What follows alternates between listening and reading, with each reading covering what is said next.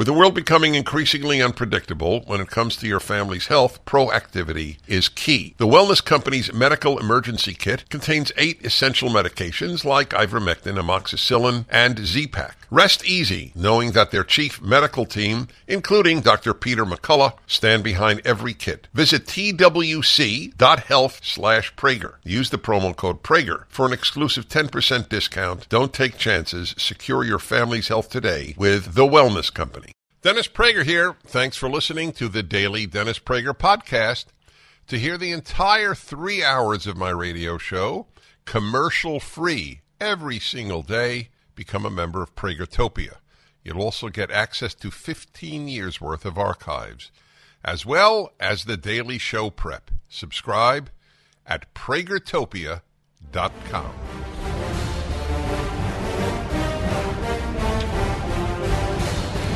Hello, everybody, and welcome to the Dennis Prager Show.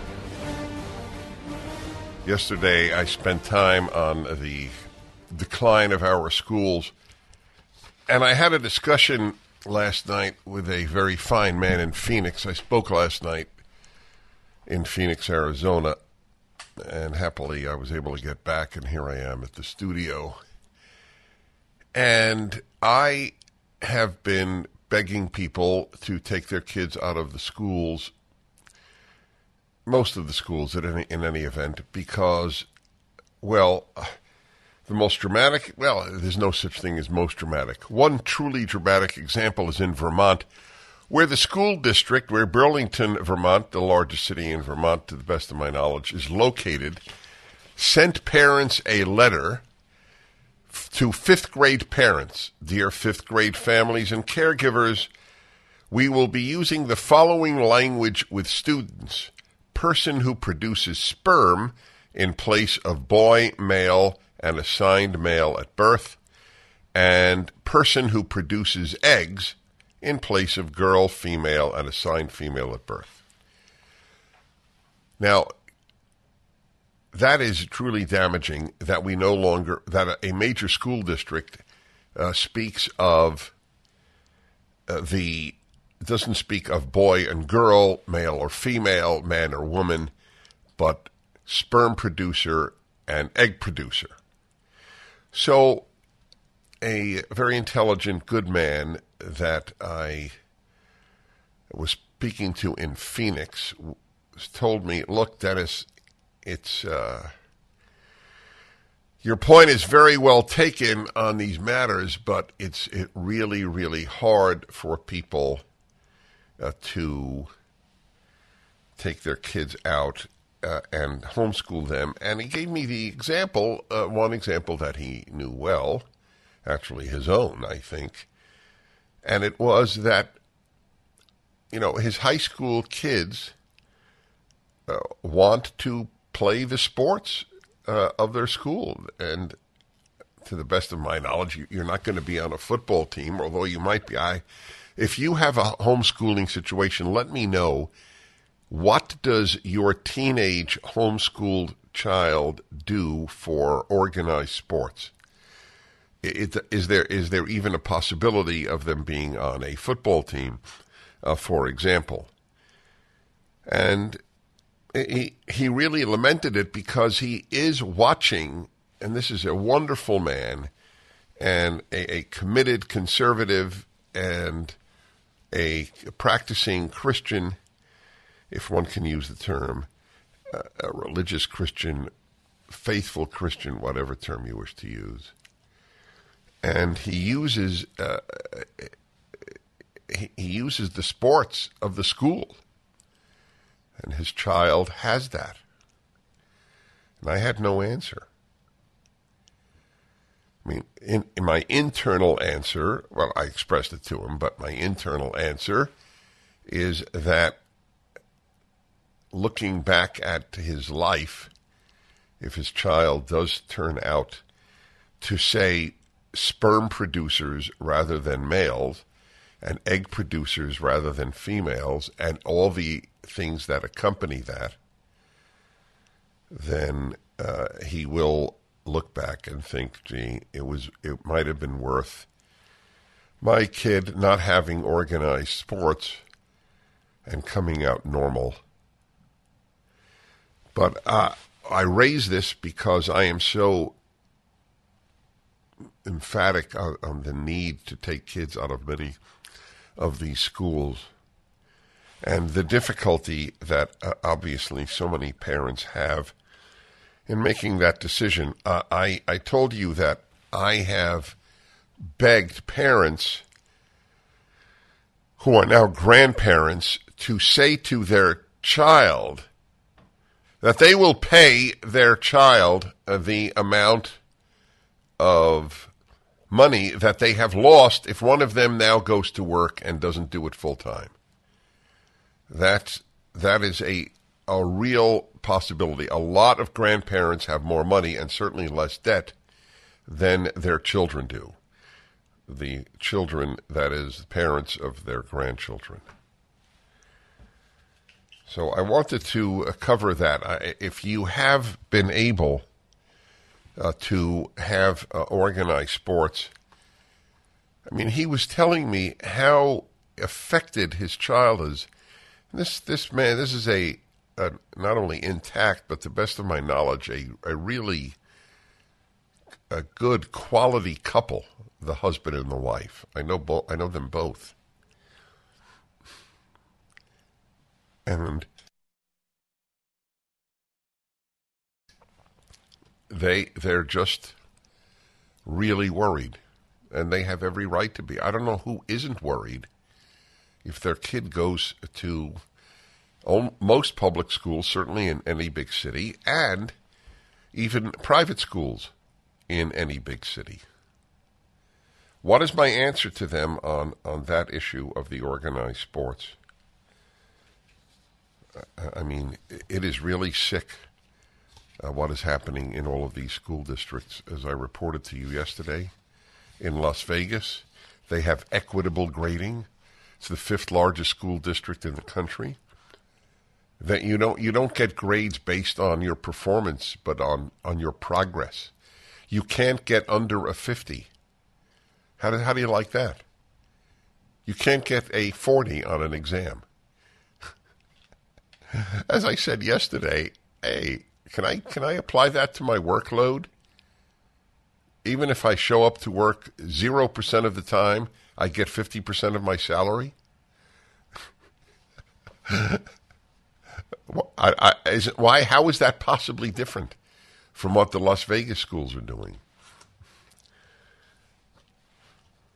The the wrecking of what that which is beautiful, and then the other school report that I gave you yesterday where uh, they they consider learning how to play strings, violin, viola, cello, to be a form of white supremacy. So when Japanese orchestras, who are terrific, South Korean orchestras, terrific, the solo uh, uh, violinists and cellists from Asia, who win all these worldwide competitions, are they engaged in white supremacy?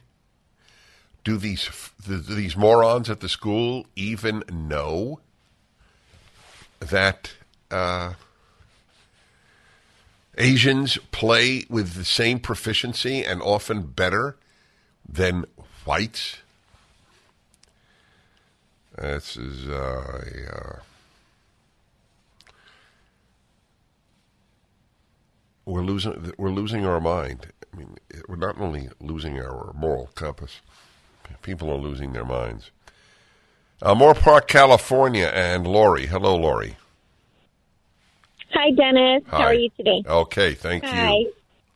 I wanted to let you know. I'm I'm sure a lot of your listeners are aware. For the the gentleman in Arizona, there are. I homeschooled my children uh, preschool through 12th grade, and we had a a private school in the area that allowed us to use them as our umbrella school, and we also played sports with them. So it was a tremendous provision, and I maybe you can encourage other private institutions to open that up to homeschoolers because it it does it does make an impact for them to be on organized sports teams and um, my daughter did theater there they did robotics there They did mock trial there. So let, let me understand this. If your child is not enrolled in a in a given public school, they can still take part in its activities.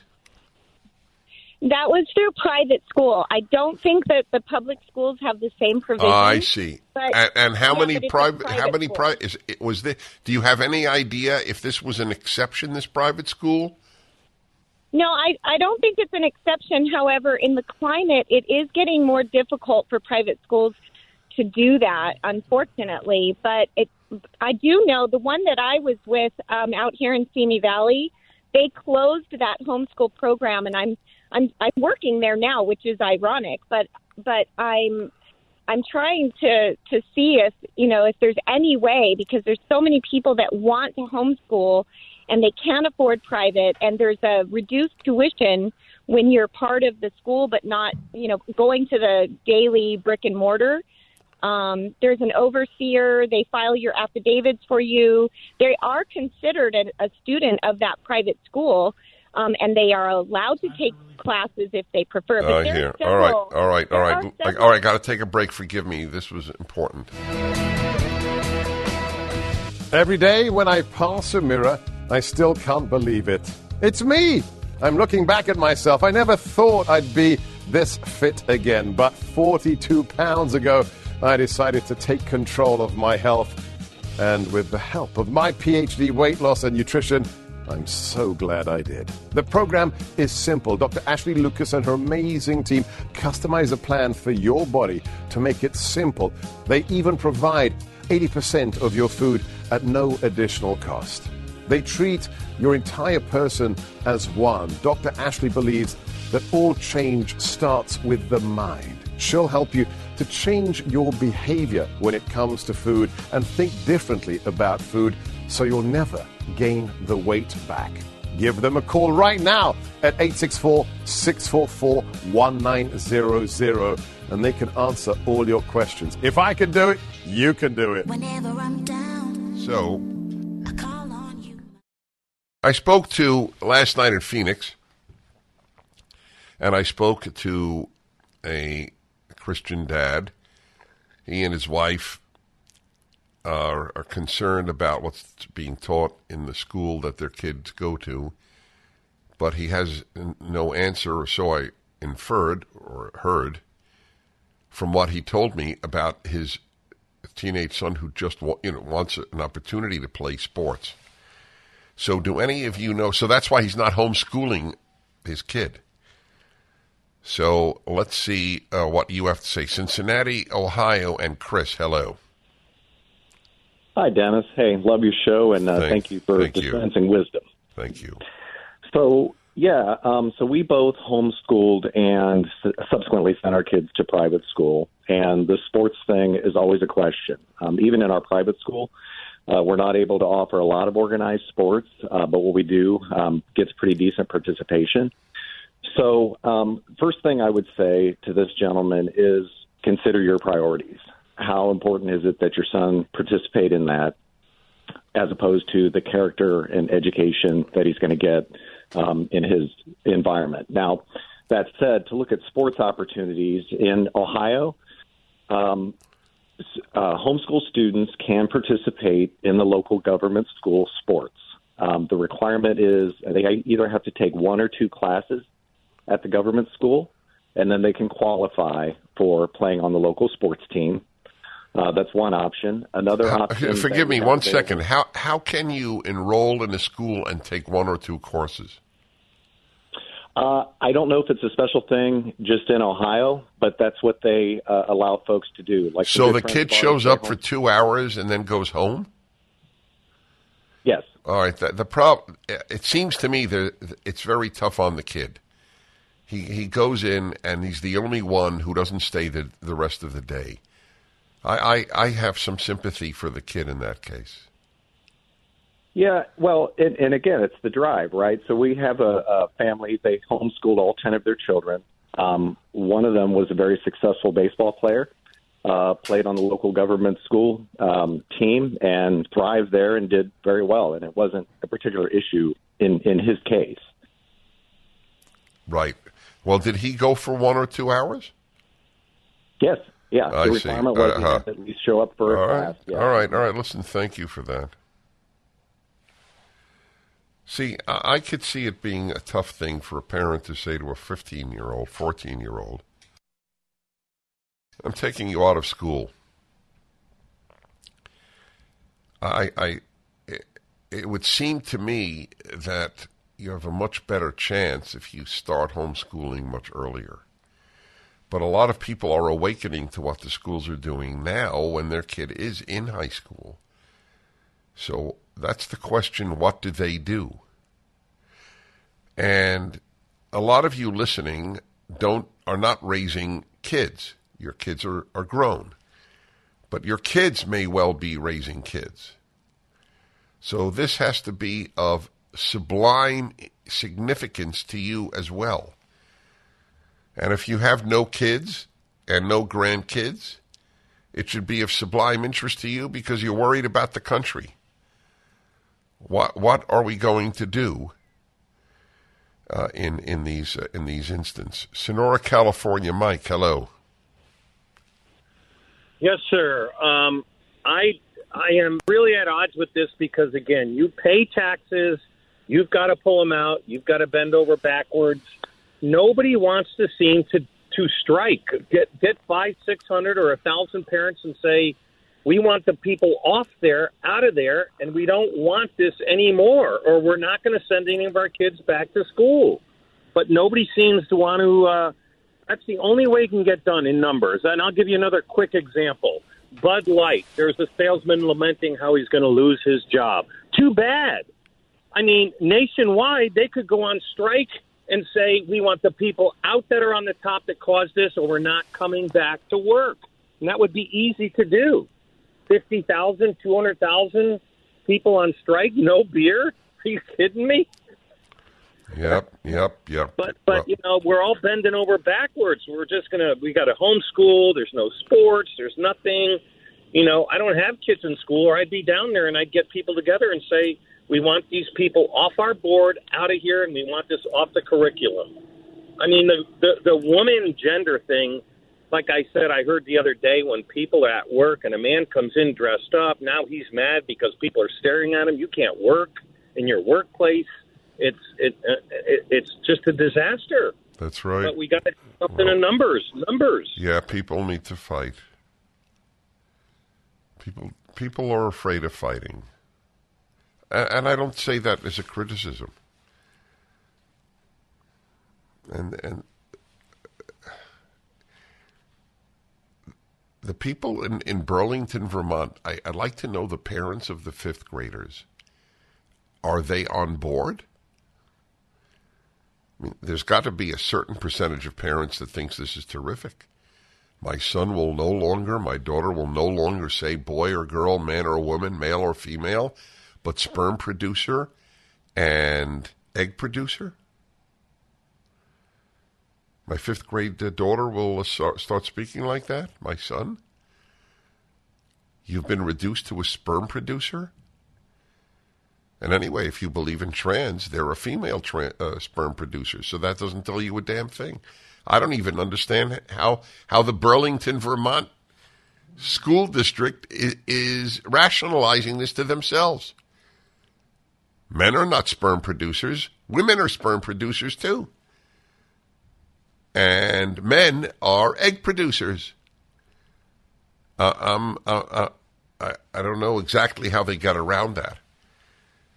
Fifth grade, my friends. Fifth grade. I, ha- I the letter has been printed, has been photographed and printed. Is on the internet. This the, the, uh, by the way, the article was from NBC News in Burlington. It's not even from a conservative site. I would do anything to talk to fifth grade parents in Burlington, Vermont. We will continue. You're listening to the Dennis Prager Show. The Dennis Prager Show. Just when you thought it couldn't get any better, Mike Lindell with My Pillow is launching the My Pillow 2.0. When Mike invented My Pillow, it had everything you could ever want in a pillow. Now, nearly 20 years later, he discovered a new technology that makes it even better. The My Pillow 2.0 has the patented adjustable fill of the original My Pillow, and now with a brand new fabric that is made with a temperature regulating thread. The My Pillow 2.0 is the softest, smoothest, and coolest pillow you'll ever own. For my listeners, the My Pillow 2.0 is buy one get one free offer with promo code Prager. My Pillow 2.0 temperature regulating technology is 100% made in the USA and comes with a 10-year warranty and a 60-day money-back guarantee. Just go to mypillow.com and click on the radio listeners square to the buy one get one free offer. Enter promo code Prager or call 800-761-6302 to get your My Pillow 2.0 now. I want to solve a big problem the despicable things your child is being taught at schools, you must take your child out of those schools. If you want to take over the school boards, I admire that tremendously. My view is that even if you run the school boards, it will be very, very hard to tell the teachers not to call boys sperm uh, producers.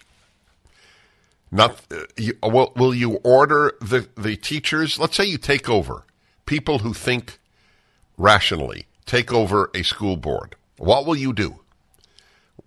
We will we will we will insist that teachers call students boys and girls. How will you monitor that? What if the teachers refuse? You know how hard it is to, to fire a teacher? I want you to take over school boards. But there is only one answer I know of that would actually cause the, the revolution we need. Hundreds of thousands, ideally millions of kids leave their schools. Then they don't get funded. Money matters to teachers' unions far more than children, and that is how it operates. Bud has gotten rid of, at least temporarily, the fools who decided that it would be a really, really good thing to feature a guy posing as a woman on a beer can. That uh, that has backfired. It's backfired because people stopped buying the product. Bud Light sales have gone down. The whole company's income has gone down. Right? They didn't take over Bud. They withdrew from Bud. I, that is, in most cases, in some cases, the takeover is necessary. Elon Musk took over Twitter. He opened it up and didn't use it to censor. These are the issues, uh, in my opinion. So, in light of that, I'm asking what this man asked me last night in Phoenix, Arizona. What do I do? Take my kid out and he doesn't play sports anymore? And I didn't have an answer. So I'm asking you folks. Homer, Alaska. Deborah, hello. Hi, Dennis. Hi. I'm a huge, huge fan. Thank you. I'm really ner- I'm really, really nervous. Oh, Um, I I understand homeschool that. both. I homeschool both my children. Um, I use the help of a co-op. Um, my son is graduating this year. My daughter graduated in 2020, and I just want to share with your audience um, to check out your school district and find out exactly what they require. I don't know about other school districts. Um, our school district, you you enroll as a homeschool student, and there's organizations um, affiliated with the schools, with the district that you enroll with them. They've got even counselors that you can use. Um, so my students, my my kids were enrolled in the school district. My daughter, as a freshman homeschooler, full time homeschooler, um, I'm sorry, I'm nervous. Um, You're sounding fine, by the way. Don't don't worry. You're you're you're you're doing great. Go on.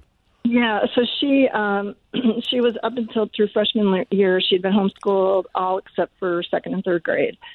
And as a freshman, she was um, a varsity on one sport, team sport.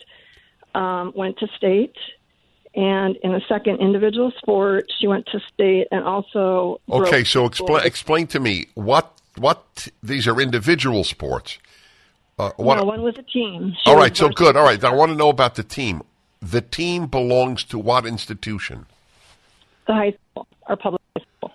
So, and, And- uh, all right. So, a previous caller said that in order to do that, you had to take courses at that school. Was that the case here, or with you? We we are in my. You are enrolled in the school district, but you are homeschooled, and so all of her classes were at home. Actually, we used a co-op.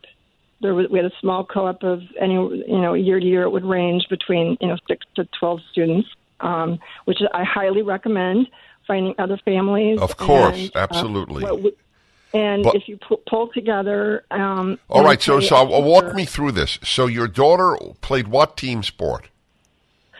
Uh, she was pitcher. Uh, she was uh, softball. Softball And, team. uh, So she was yeah. on the local school, public school softball team. Is that correct? correct, correct. A very accomplished team. Okay, so And hold on with me. I, I want to walk through this. The reason I'm spending this time, folks, is if this is the best answer to the problem of of leftist indoctrination, we have to know how to do it. I can't just advocate something without the details.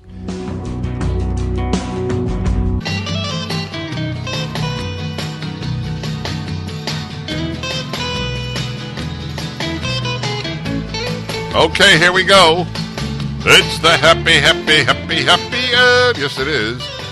Hey, everybody, every Friday since 1999, the 20th century, which included World War I, World War II, the Vietnam War, and communism, 100 million killed. That's a bad thing to note on a happiness hour. Hmm. Now that I think of it. We really, really, really, really need. We really, really, really, really need. Yeah, the happy uh, make the world better, the unhappy make it worse. And your child is taught to be unhappy at the elementary school, high school, and college.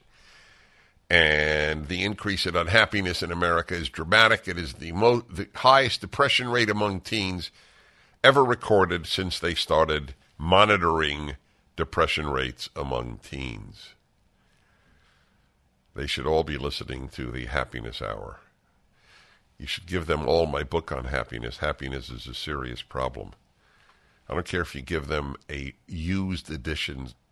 I'm not talking about royalties. I make a fine living without depending on royalties for my happiness book, but I want them to read it. That's why I wrote it. Well, now that I've mentioned the book, it's interesting. Oh, look at that, a picture of my book. Where can people watch this show if they're so inclined, John? You watch this show on Salem News Channel, X, X, SNC. I write in the foreword to the book that the book is dedicated or directed to your mind. That's it. All of my happiness hours have been directed to your mind. Why do I mention that? Because the topic today is you can't be happy if you are ruled by your emotions. And that's it. I'll see you tomorrow. that's it. That subject, in and of itself, has become so large in my life, in my perception of reality. I, I did not know until recently, which is uh, a an amazing thing because it, it's so obvious now. The vast majority of people are ruled by their emotions.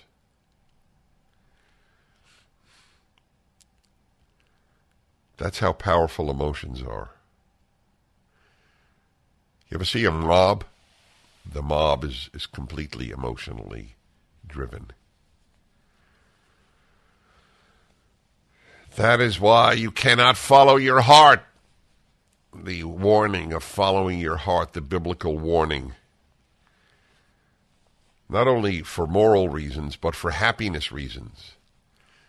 The seat of happiness is your mind.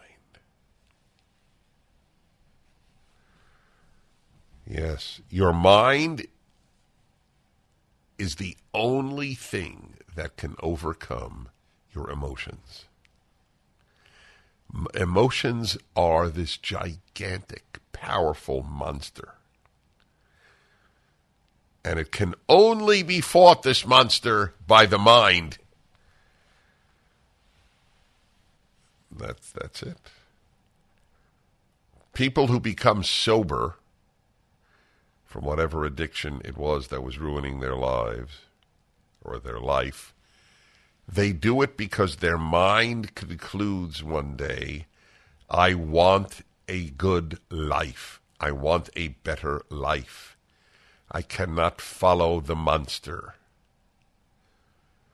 Now, emotions are what make us human. I fully acknowledge that. But that which makes you human should not rule you. That's the point. 1 8 Prager 776. If any of you have overcome the emotional power, the monster, as I call it, with your mind, either through this show or through your own work or through 12 step or whatever, I, I want to hear from you. People need models of how to do that.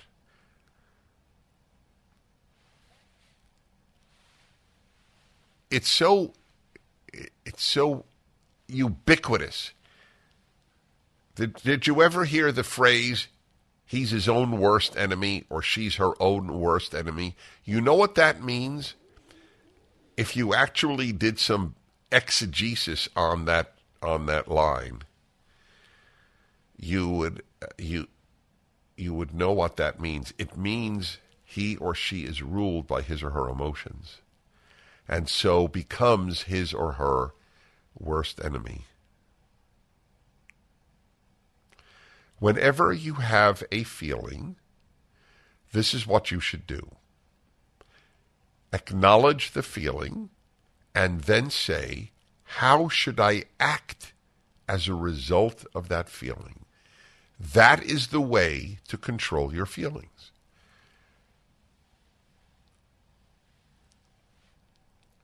You have a feeling, you get angry at somebody. So now, that's fine, you get angry at somebody. And it might be a fully justified anger. But what you do about it is separate from how you feel about it. There's a Hebrew phrase that you know somebody, and I've said this before because it's really brilliant. One of the many aphorisms that have shaped my life. So even though you know 99% of you know no Hebrew, you'll you'll enjoy it. You could it's a play on Hebrew words. You can know somebody in kiso, kaso, and koso. You acknowledge they all say sound similar. That was the reason for this aphorism. Kiso means his pocket, koso means his cup, and kaso means his anger. You could tell what a what a person is by how he deals in monetary matters. That's the pocket. How he acts when he drinks. That's the cup. And how he acts when he's angry. In other words, I learned through this aphorism you can't let your emotions dominate you, especially the third one. How do you act when angry? When you sometimes hear about, I mean, to give an extreme example, you sometimes hear about some anger on the highway, right? Guy gets out and shoots another guy. It's it's obvious, correct? He he acted completely on emotion. Let us even say he was right, and the guy cut him off, and then gave him the finger. Okay, Neither of those is a capital offense. and so we shot him. And sometimes it takes less provocation to shoot somebody. This is not taught to young people.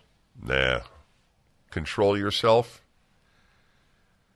Well, I had recently come across and somebody was called a misogynist by a left wing woman, called a misogynist. Why? Because he said, or she said, I don't even know, it might have been a woman who's accused of being a misogynist. And what the person said was, girls need, which I have said all, all of my life, girls need to be taught to control their emotions.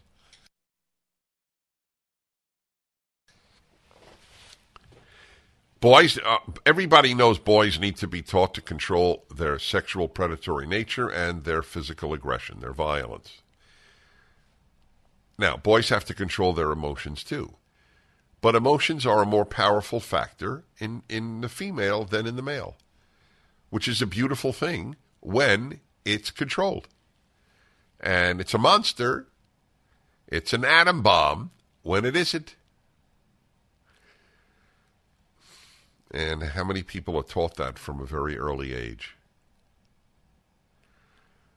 We're taught rather follow your heart. What does follow your heart mean? Follow your emotions. Act on your emotions.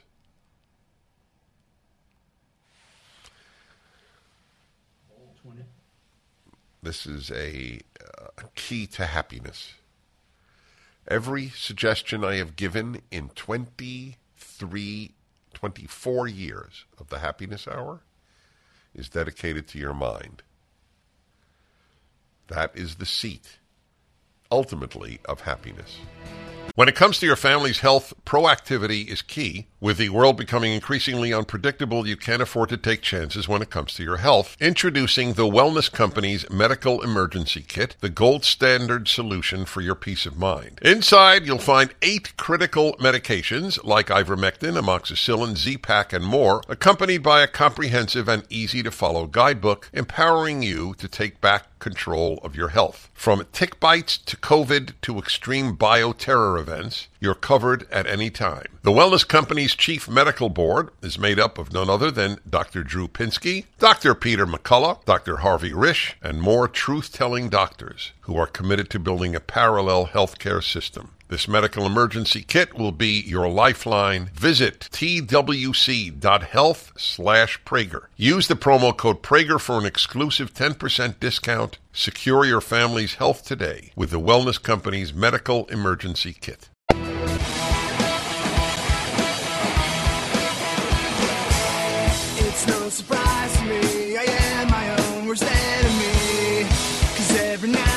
Hi, everybody. I'm Dennis Prager, the Happiness Hour.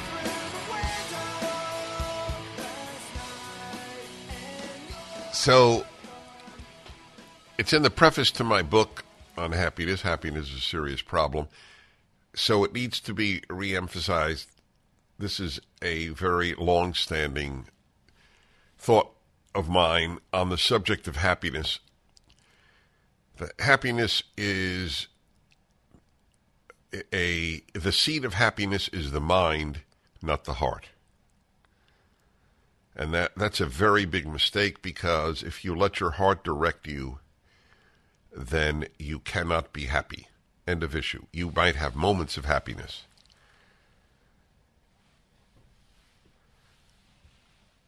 Everything that I have said and written on happiness is mind directed. I have been told more more about one chapter in my happiness book than any other, and it's fascinated me. The one, well, let me see. The there were three chapters that most affect people, uh, and they are the moral obligation to act happy, and ultimately strive to be happy. Uh, not having expectations, because the more you expect, the less gratitude you will have and the missing tile syndrome. it's it was fascinating to me how many people have cited that chapter, the missing tile syndrome, which I have done on the air, not in a while. In a nutshell, I learned this from a person who spoke to me and said, Dennis, every time I walk into a room, all I see is hair. The person was bald, was a bald man. And that was a brilliant insight, and that's where I began my understanding of the missing tile syndrome. All you see is what you are missing. So that's an emotional state.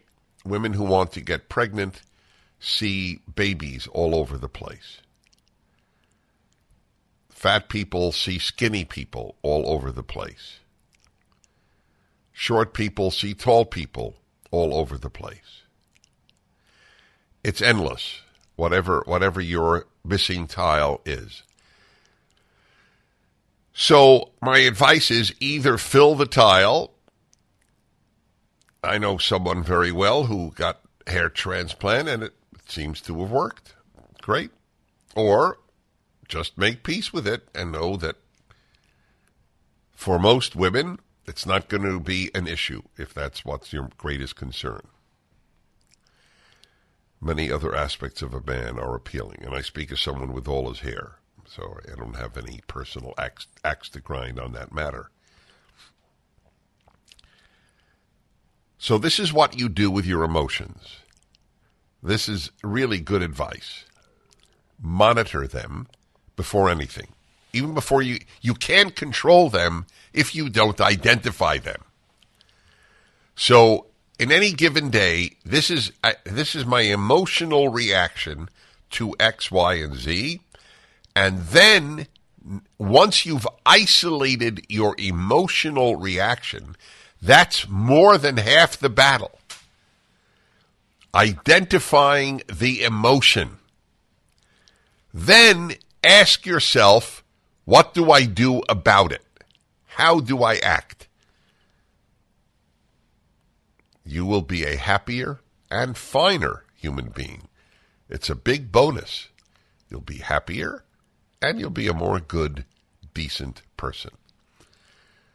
How much am I saying out of emotion? How much am I doing out of emotion?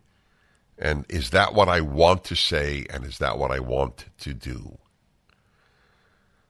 If you can do that, you have achieved a great achievement, if that is not redundant, in your life. There's actually one line open. How did that happen? 1 8 Prager 776. All right, let's see, my friends. Uh, Joan in Lakewood, Colorado. Hello. Hello, Dennis. Thank you for taking my call. Um, so this morning, listened to um, Salem, and um, George Brauchler talked about how this terrible thing has happened in our community. We had um, three teenagers who lobbed um, landscape rocks out of their truck onto moving cars. And they did it seven times, and then the seventh time they killed a woman. Yep, I followed that story. I looked at their pictures, and I was staggered that they they can find fun in in throwing uh, huge rocks through windshields as people are driving. I mean, that's that is. I, I was a teenager too, and I remember, and I'm, I'm not proud of it, but I, I did this in eighth grade, not, not when I was a teenager, but I threw a snowball when the bus driver opened the the bus. Or he was stopped. I threw a snowball at him, and I'm by the way, I'm, I feel guilty to this day, but that's uh, the. If you'd have said to me then, "Oh, Dennis," if you think that's fun, let's throw rocks at drivers. I would. What are you out of your mind? Uh, uh, and these, and of course, these they weren't twelve; they were eighteen. No, they were 18. And the part that has been very interesting to me is that when they originally started out on this spree, um, they went to get their rocks, at a store nearby, and um, this one boy who was with them, there were four boys originally, um, went to the bathroom and he came back and he watched them loading these bricks. They're they're landscape rocks. I mean, they're not they're not small. They're like five pounds. And he looked at them and he looked at these people and he said, "Take me home." Now, this I think should have been some kind of signal to these people that what they were doing. All right. not- Well, anyway, I'm with you, and I'm going to report on this next week. How do you attach it to the happiness hour? Um, I want listen to it every Friday because um, there is so much stuff out there like this that I just um, relayed to you, and I sincerely believe this comes out of some kind of anger, some kind of I've got to do things on TikTok to be noticed. I, I, I just don't know what the motive is for somebody to do something like that. Right. I don't So- either. I, I, I hope I hope we, we learn a lot about these boys. Do you realize these boys? They ruined their lives. They obviously, a, to say the least, ruined the life of the the woman that they murdered or killed, if you prefer. That woman's family and friends are ruined, and every one of the families of these three boys. Boy, if that's not an example of being ruled by an emotion, hey, it looks like fun. Looks like fun is, not the best way to lead a life. God help me get away, break the chains and set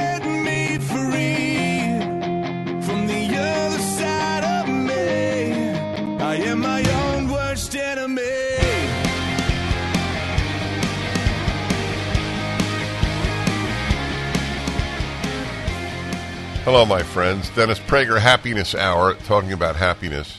This is a, another critical happiness hour that you have to separate emotions from behavior. And if emotions rule you, you can't be happy. You can't be good and you can't be happy. So here is a really good task. If you take this seriously, it will change your life radically for the better people will like you more as well. That's a bonus. You get an emotion, identify it, identify the emotion, and then say, now what do I do about it? If you can separate emotions from the rest of your life, from reason, from thought, from behavior, I'm not saying you should never act on it. You you make that decision, but your mind makes the decision, not your emotions. That's why you don't follow the heart. That's the whole point. Okay, this is a big. Uh, this is a very big issue. All right, let's see, my friends. Klamath Falls, Oregon and Diane. Hello. Hi, Dennis. How are you? Well, thank you. Um, two things, uh, a couple of things I, I wanted to say. First of all, I'm curious about the, the difference between joy and happiness. And I guess I kind of thought of myself as a cup half full person.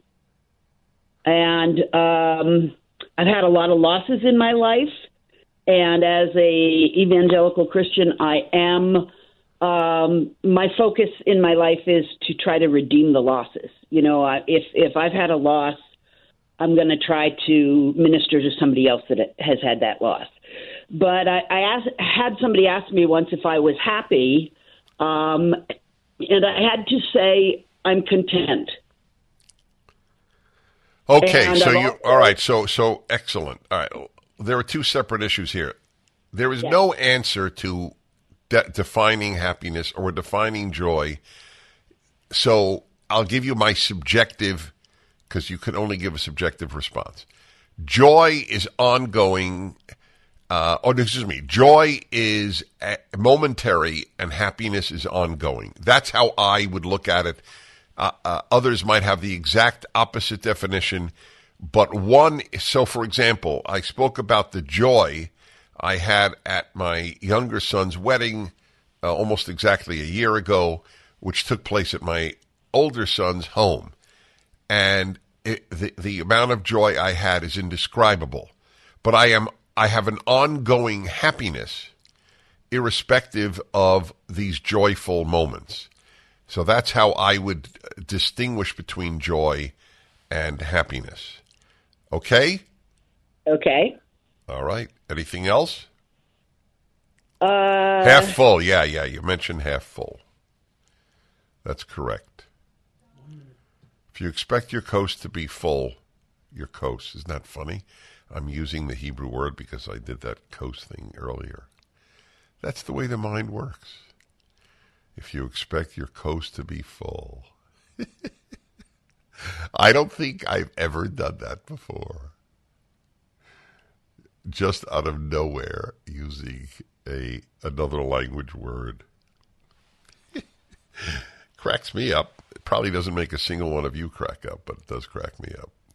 Anyway, if you expect your cup to be full, uh, how do I put it in a scientific way? You're screwed. Back in a moment. Tongue tied and twisted. Since I said it ain't you, it's me. Girl, you cried, but I insisted that what could be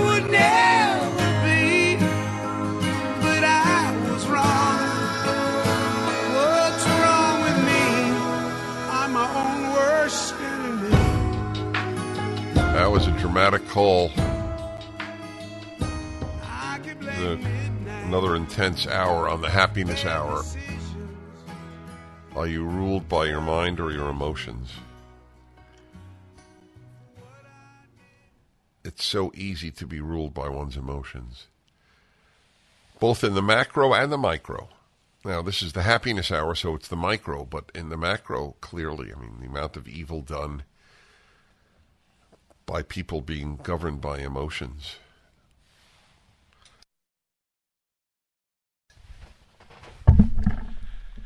That's the human being. You're not human if you don't have emotions, and you're a monster if you're ruled by emotions.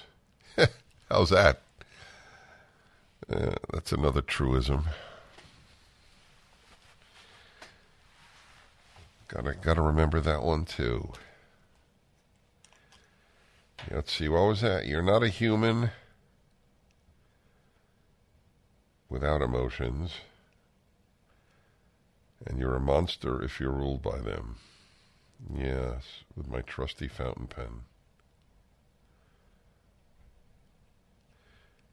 You know, many people comment when I pull out this fountain pen, you know, sign something or autograph their book.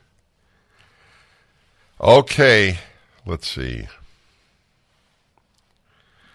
So many good calls. Mordechai in New York City, hello.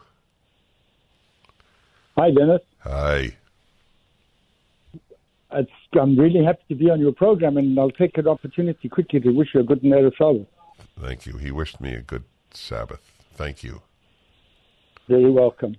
Um, I'm, what I wanted to say to you was um, the idea of happiness for me personally is happiness for me is a state of mind. And why do I say that?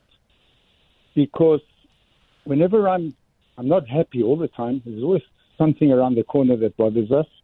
But whenever something's happening to me that kind of is disturbing me, I just think about the things that I have in my life that are good for me. I have a home, I have children, I have a wife. My friend, I am so happy I took your call. Forgive me that I can't talk. The, the point, oh, I have a whole chapter in my book on exactly what he said. You cannot be happy if you don't keep perspective. Mordechai, thank you, and Shabbat Shalom to you. That is exactly right. It's a perfect call to end the hour on. He appealed to his mind when he felt sad. Good luck, everybody. And now call in on any subject under the sun.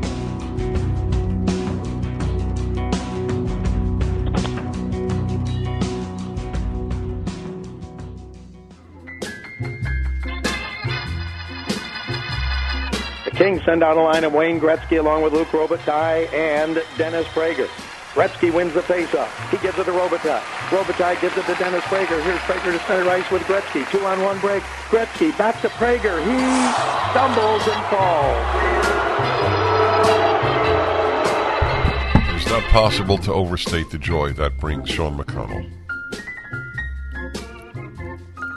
I can't say ditto. All right, everybody. It's the line. This is you. This is the hour. Whatever is on your mind. This is the hour.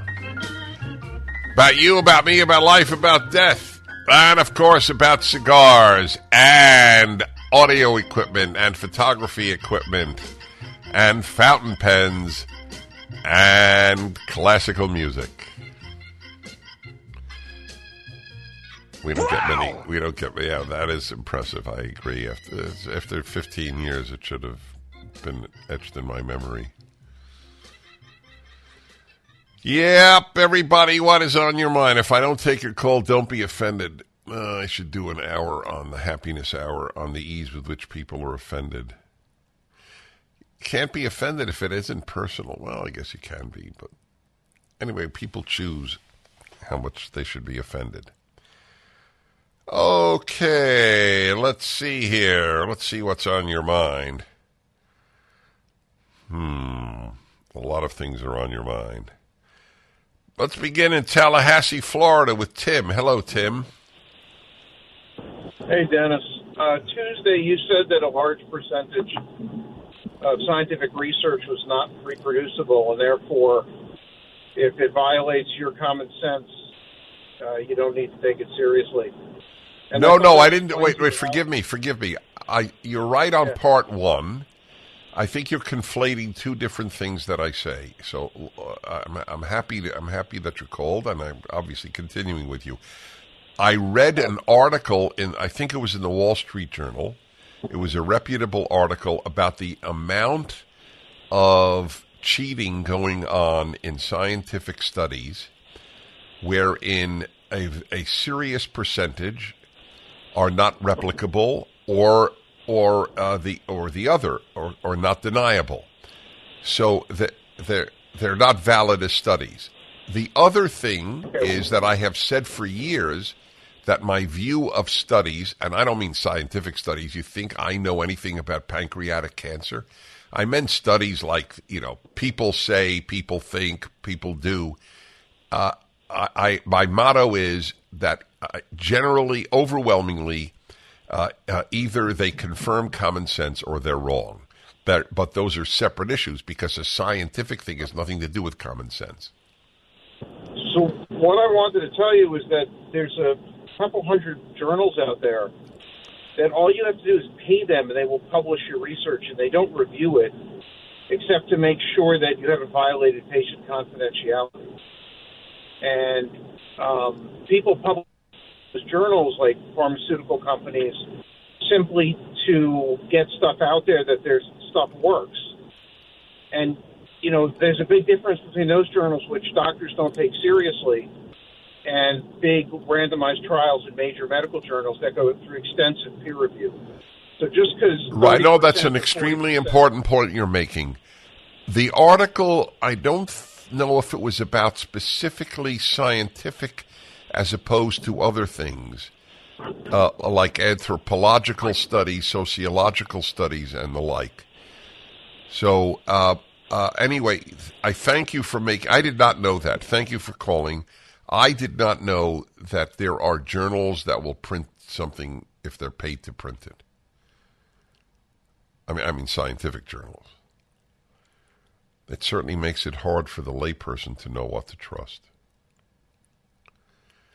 But uh, look, I, look, science has done itself. Scientific groups have done themselves a disservice. Lancet has editorials on, on whom to vote for. What, what does that have to do with anything? Lancet is the most prestigious science journal in the world. And, and they start editorializing on American elections? It's a British journal, uh, uh, uh, which makes it even more ironic. If they're if they're that committed to commenting on politics, it's very hard for sober people to think, "Oh, it has no effect on their scientific reporting." And I'll look up because I, I, I did note a few pieces in Lancet that weren't scientifically accurate because of bias, because of political bias, not because they simply made up scientific error. Okay, let's see here. Tenafly, New Jersey, and Stan, the famous Stan of Tenafly. Hello. Hi, Dennis. Thank you for taking my call. Uh, my big thing is is as as I mentioned before is humor, and I don't think that in your happiness is a serious problem book that you really uh, address. You're a hundred percent Uh, right. I didn't. You're right. And I think. So what would you like me to have said? Watch a funny movie? I'm not I'm not kidding you. Uh, What what would you have No, liked that I recommend? when people laugh, when there's funniness, that affects their mental being, that affects their attitude. Right. And that Uh, I'm, I'm with you. So, but what what can I recommend? What if somebody doesn't have a sense of humor? Well, you, you whether or not you have a sense of humor, as I discussed with you before, that in the old days, with uh, uh, you, you corrected me because I said red skeleton. You said I pronounced it wrong, or George. Yeah, because you or- said skeleton. I know, I know, et cetera, et cetera.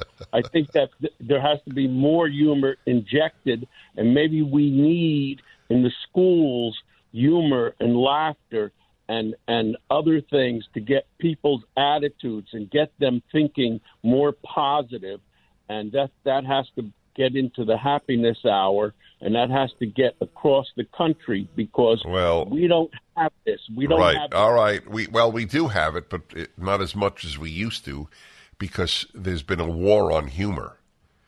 Because all humor, this was explained to me, and it's brilliant. What is it? All humor has two things. Oh yes, surprise and a victim. But as soon as there's a victim, somebody will say it's insensitive or bigoted or whatever. Now, there are jokes that are malicious, and I'm against them. And there are jokes that have victims, even ethnic jokes. If it's not malicious. Yes, it was Tom Dreesen. Yes, he was a terrific comedian. All right. Anyway, I uh, agree with you.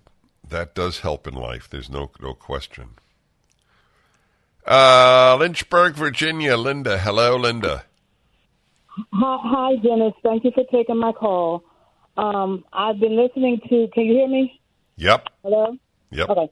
I've been I've been listening to the uh, pro-choice arguments, and I don't understand why nobody is just simply saying when they say that they, that the law doesn't have a right to tell you what to do with your body. That's exactly what the law does. The law tells everybody what to do with their body. We yeah, but all right, but you can't. All right, you're you're right, but you can't make that argument in a secular society. It won't work. If- if- Okay, well, can you can, can you simply say, "Oh, why won't it work?" That's interesting. Why won't it work? Law oh, it won't. It won't work. It, it works among those who believe in the Lord. Uh, uh, obviously, it, it would be like if somebody, i i if I were doing a talk show in Morocco, and somebody called and said, "Well, all you have to do is tell them that Allah said X, Y, or Z." But what if you don't have that view of God as as Allah uh, uh, through through Muslim eyes? So we we who are religious can't make arguments. We can make the argument that without God, there's there is no good and evil. There are only opinions of good and evil. An argument I make all the time. But we, on any given issue, we have to be able to make a secular argument. I don't understand why the secular arguments about a, a child that is not born are not dispositive. I, I, I, uh, it's one of those times where common sense and science dictate that that has worth, and you can't say it's only worth what the, the mother in whom that baby resides thinks of it. That, that would be it's unique in the world. Your worth is is decided 100% whether you live or die by one person. Uh, why, why is that a rational secular argument? Especially at the time of viability, but even before that. Woman doing what she wants with her own body is a complete non sequitur. It's not her body. That, that, that, that argument is, is simply foolish. It's dishonest. It's another body. Hello, everybody. I'm Dennis Prager. This is the hour you called in and set the agenda with whatever uh, is on your mind. Okay, Richard in Phoenix, Arizona. Hello. Uh, thank you, uh, Dennis. Listener since 1983. I- really? So you uh, began with me? I did in uh, 1983 when you were uh, during your uh, your midday. Uh, I'm sorry, your evening show, uh, se- seven to nine, Monday through Thursday. Wow. Yeah, I was studying for the LSAT. Um, anyway, it was great. Um, so on on Tuesday, you were talking about the interpretation of um, the words of Jesus, in which he said, "If you uh, look at a woman with lust in your heart, you've committed uh, adultery." And um, well, if you look at her with lust, you've committed adultery with your heart. Yes, correct. Um, and uh, the the interpretation that you receive from the other person, I think, is incorrect. You have to see the big picture, and if you look at the surrounding verses, you'll see it clearly. Jesus was not primarily a lawgiver; he was not a law interpreter. He came as a savior, so and that's important because he was to prepare human souls for eternal life with God. His main purpose is to wash away sinfulness by his sacrifice. So, when he said, "You lust after a woman," uh, you commit adultery in your heart. He's basically saying, don't think that just because you haven't committed the physical sin of adultery, that you haven't sinned and you, you don't need a savior before entering eternal life. Don't think you're going to make a le- technical legal argument and thereby reject my gift of salvation because you think you haven't sinned in that regard. Right. So what my my hour devoted to those two verses, Matthew five twenty seven and twenty eight, was to say that I I have every reason to believe that the translation lust is is not accurate. That he actually said covet, and then I would agree, uh, in fact, with what he said. You have committed adultery with your heart because covet means wanting to take possession of something that belongs to another. That's why the word is the same as the 10th commandment. The word Jesus used in Matthew is the same Greek word as in the 10th commandment do not covet. But- but covet is not lust. The tenth commandment was not written in Greek; it was written in Hebrew. I know, but he but it's used the same word is used. I of course it's written in Hebrew. Okay, But he wasn't so- speaking in Hebrew. Yeah, if you look at the NIV, the um, ESV, and the uh, NET, and a lot of the other major research translations, they have correctly changed the word uh, "kill" to "murder." You know, like in the Fifth Commandment. I'm I know, I pointed that out my whole Yeah, life. Go that's on. right. Yeah, They sixth, get- sixth they- commandment. Yeah. or Sixth Commandment. Sorry, they get that right. They don't, however, change this. Right. They were Uh, looking carefully at it. Yes, it, it, it is odd to me, I have to say. Uh, and I think the reason is it is so deeply embedded in, in Christian thinking that the word is lust, that to abandon that belief would be a rethinking of a certain theology of lust. Uh, I don't.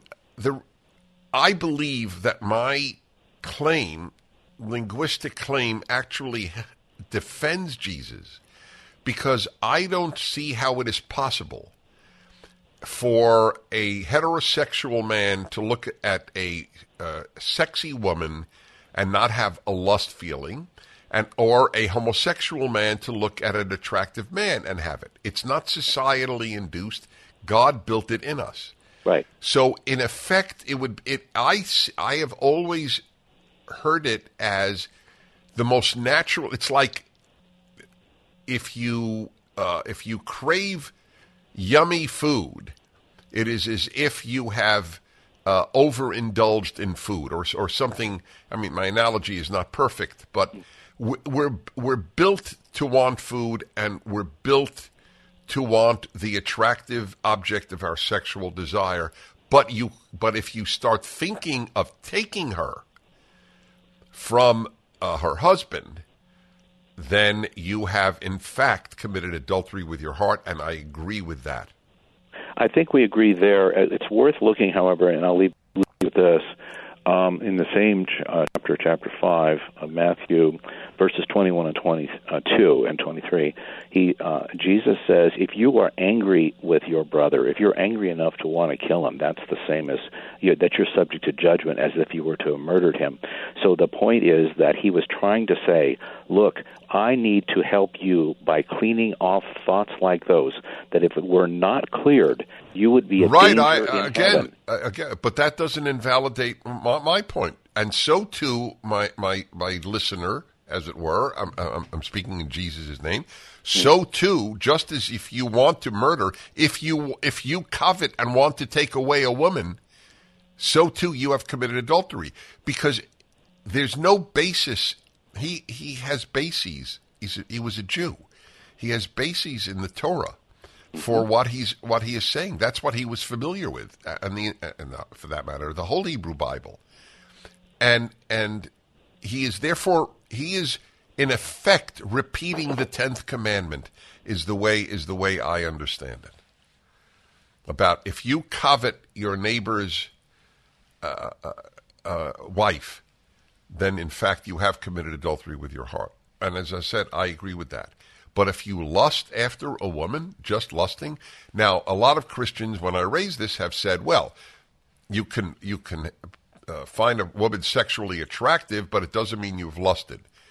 Okay, so I admit I don't see the difference between sexually attractive and lust.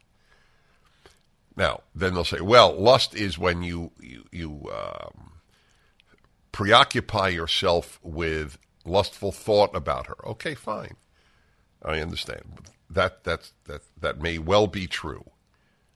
But the instinct is a lustful instinct. Lust is a, is a is sexual desire. I don't understand. Something is sexually attractive, but there's no sexual desire. That's uh, that's really a distinction without a difference in my mind. And I think we have to be real. I don't think we do religion a favor when we when we st- strike the non-religious as not being real. And I've had a lot of success in in convincing non-religious people to take religion seriously, and I think a big part of it is that my arguments are grounded in reality. So it's a very uh, a very important topic. You should all see my video, He Wants You. I've done about 55 videos out of the 550, one out of 10 for PragerU, so nine tenths are not done by me and shouldn't be done by me. And I'm very proud of them. I've worked very hard on all 55. But I think the one I'm most proud of is He Wants You, about how a, how a woman might healthfully react to, to the fact that her man periodically looks at other women. And I'm not talking about staring, looking. Back in a moment. Hi, everybody. Welcome to the Dennis Prager Show. This is the Whatever's on Your Mind hour, the third hour of my Friday shows. Okay, here's okay. Uh, Wayne in Reno, Nevada. Hello. Hello, Mr. Prager. How are you doing today? I'm well. Thank you. Uh, uh, this is a topic that's been a frustration of mine for uh, for a period of years since I've been uh, subscribing to your Pragertopia to uh, be able to listen to listen, have the flexibility to listen to it when I want, and uh, on the basis also of it being commercial free. But intermittently, occasionally, there are commercials that aren't properly edited out of the show. And I can give you a couple of uh, recent examples that occurred last week on April the 17th. Uh, at, uh, on the second second hour of the program, at the 10 minute and 40 second mark, they didn't take out your uh, commercial for uh, Nick Growich to buy gold. And at the end of the third hour, they didn't remove the uh, prompt that uh, states that the uh, show is brought to you from the Relief Factor. Well, okay. Studio. All right. So uh, there are two issues here. I don't frankly think that to say it's commercial free and for you to hear that this show is uh, coming to you from the Relief Factor studio. The Relief Factor studio is at most two seconds. Uh, if they if they just said the studio and dropped Relief Factor, it would save a one second. So I think that's a bit uh, picky on your part. If they do miss the removal of commercial on occasion, then you have to chalk it up to human error. And and Sean in my headphone just now humbly apologized. In fact, he he's going to send you an autographed picture of himself. that would be 12. That'll be what?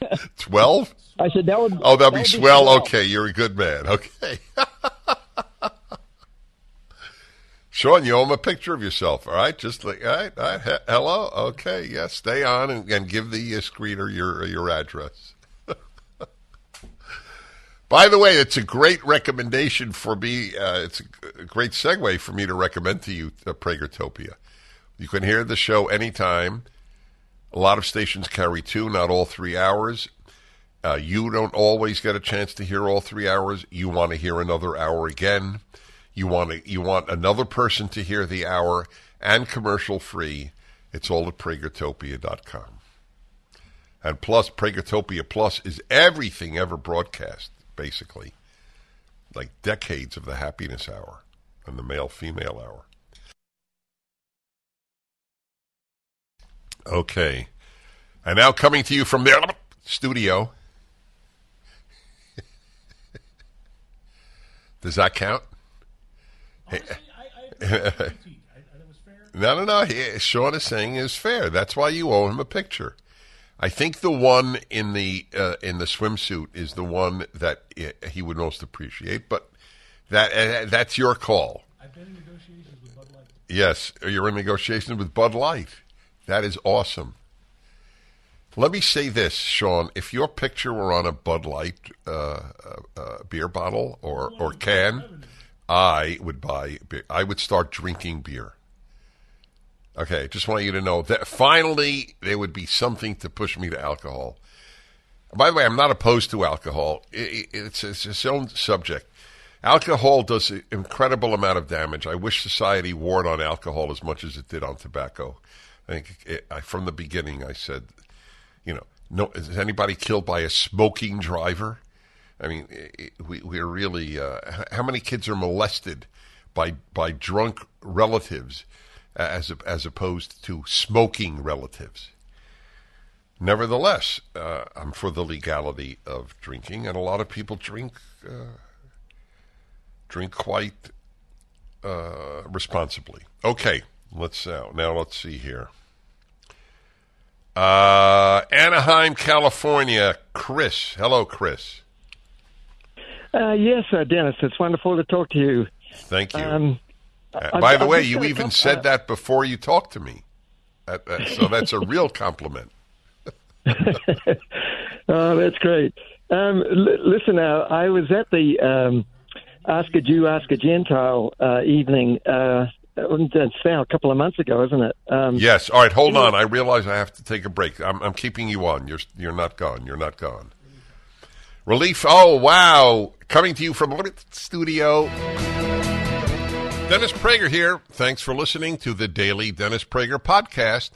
To hear the entire three hours of my radio show, commercial free, every single day, become a member of Pragertopia. You'll also get access to 15 years worth of archives as well as the daily show prep. Subscribe at pragertopia.com. We get it. You're busy. You don't have time to waste on the mainstream media. That's why Salem News Channel is here. We have hosts worth watching, actually discussing the topics that matter. Andrew Wilkow, Dinesh D'Souza, Brandon Tatum, and more. Open debate and free speech you won't find anywhere else. We're not like the other guys. We're Salem News Channel. Watch anytime on any screen for free 24 7 at snc.tv and on Local Now, Channel 525.